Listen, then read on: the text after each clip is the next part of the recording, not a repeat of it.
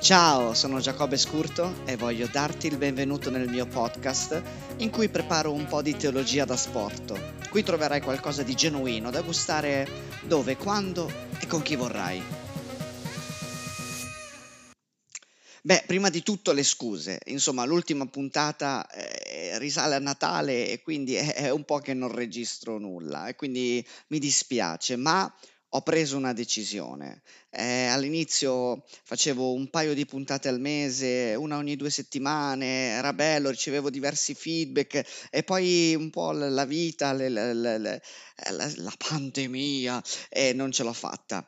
Ma ho deciso che farò una puntata al mese, quindi a partire da oggi Ogni primo martedì del mese troverete una puntata puntuale come un orologio svizzero, proprio ve lo prometto, pro- pro- promesso una parola, ci pro- lo faccio, lo faccio, giusto, lo faccio, bisogna dire che lo faccio, perché sennò poi se lo ci provo dici ma no, non devi, no, lo faccio, lo faccio e mi impegnerò totalmente per farlo. Quindi ogni primo martedì del mese voi venite qui, anzi se non l'avete già fatto lo dico adesso, mettete, iscriviti sul, sul podcast, segui a seconda se usate Spotify o, o Apple Podcast o qualunque piattaforma usate, quindi è così potete seguirmi ogni primo martedì del mese.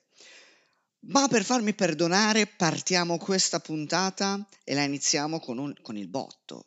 Cioè vi leggerò una cosa, ok? Però dovete ascoltarmi fino alla fine, promesso, eh? Anche voi una promessa, non spegnete questa puntata e non andate avanti soprattutto. Ok, io vado. Allora, dal Vangelo di Matteo, chiaramente dalla Bibbia, capitolo 1, genealogia di Gesù Cristo, figlio di Davide, figlio di Abramo. Non spegnere, guarda che ti vedo, non mandare avanti, non mettere il più due, il per due.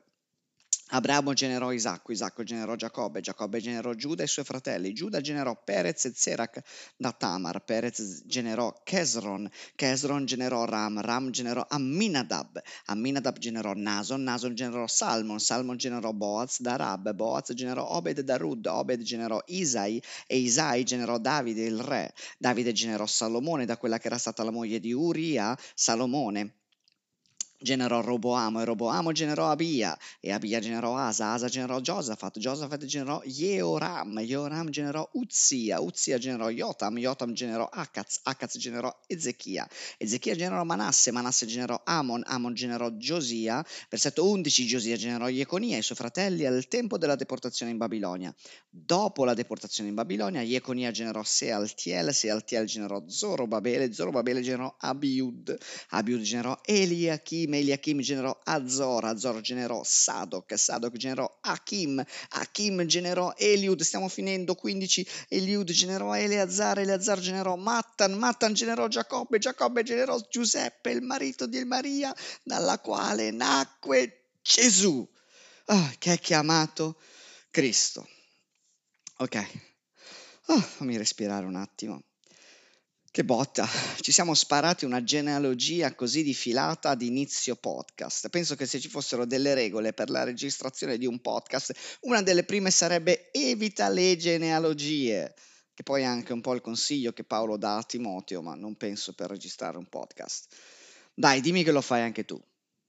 Dimmi che anche tu, quando leggi la Bibbia, arrivi alle genealogie e salti tutto, giri la pagina. Dillo, eh, perché lo guarda che l'ho fatto anch'io, eh. E sì, sono convinto che il Signore mi ami ancora, non mi ha ancora rinnegato per questo. Ma ti faccio una domanda, anzi ce la facciamo un po' tutti insieme e ci diamo pure una risposta. Così facciamo felici Gesù e Marzullo nello stesso tempo. Ma, ma per, perché nella Bibbia ci sono tutte queste genealogie? Allora, ci sono tanti e diversi motivi dare un contesto storico, legare le generazioni, in questo caso mostrare come Gesù non è caduto dal cielo, ma è connesso alla storia di un popolo, del popolo di Israele, passando per Davide e arrivando fino ad Abramo. Ma apriamo una parentesi, ma ste due A, ma voi le pronunciate davvero? Cioè che poi, adesso per carità, quando sarò in cielo, ma ti, cioè Dio cambia nome da Abramo ad Abramo.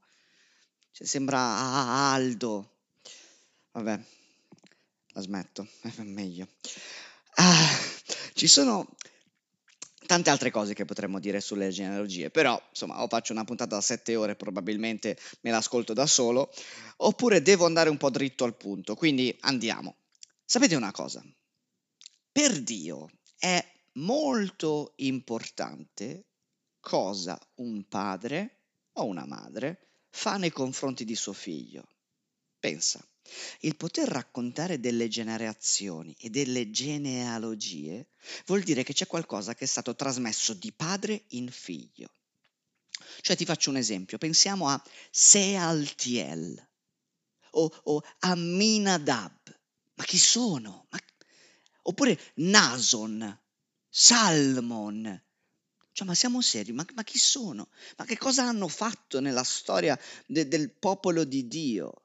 Cioè non hanno mica aperto il Mar Rosso, fatto chissà cosa, eppure, eh, loro sono nell'albero genealogico di Gesù.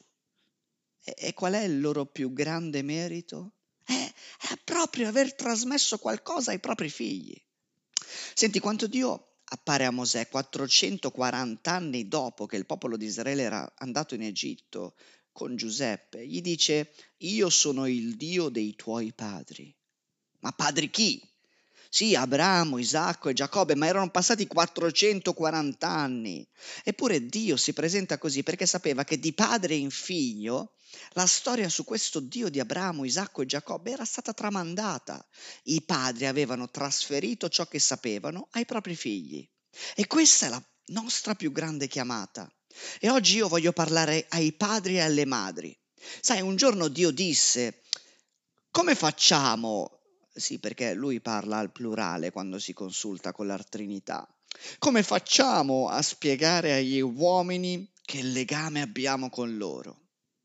Ci riflettono, ci pensano, tantissimo, di un millesimo di secondo, e allora danno all'uomo la possibilità di diventare genitore, cioè di avere un seme dentro di sé che può dare la vita a un nuovo essere umano che rimarrà strettamente legato al proprio padre e alla propria madre.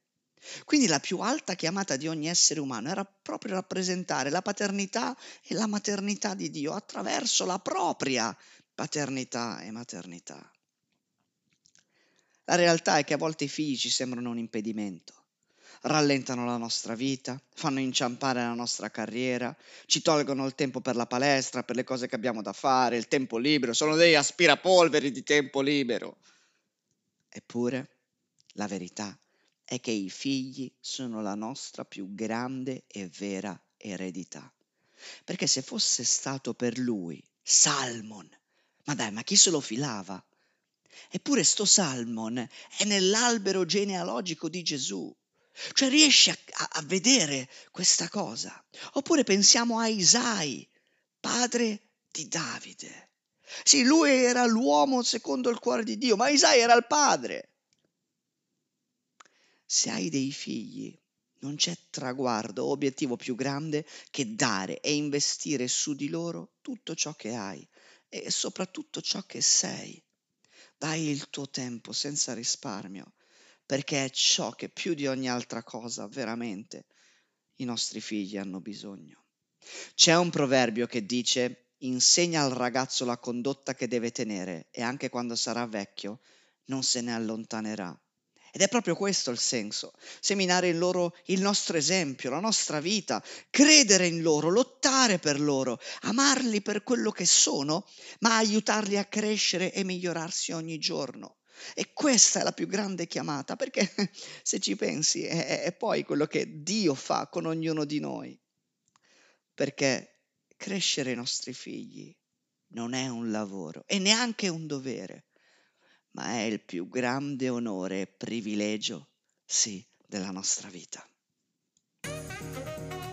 Bene, siamo arrivati alla fine. Grazie per aver consumato questo sport. Ti auguro una buona digestione mentale e spirituale. Mi piacerebbe però che investissi un po' del tuo tempo per condividere questa puntata con tua moglie, con tuo marito, i tuoi amici genitori oppure i tuoi stessi genitori, perché questo è un messaggio troppo importante da ricevere e vivere. Buona sport! Ci sentiamo il prossimo mese, il primo martedì del mese, promesso.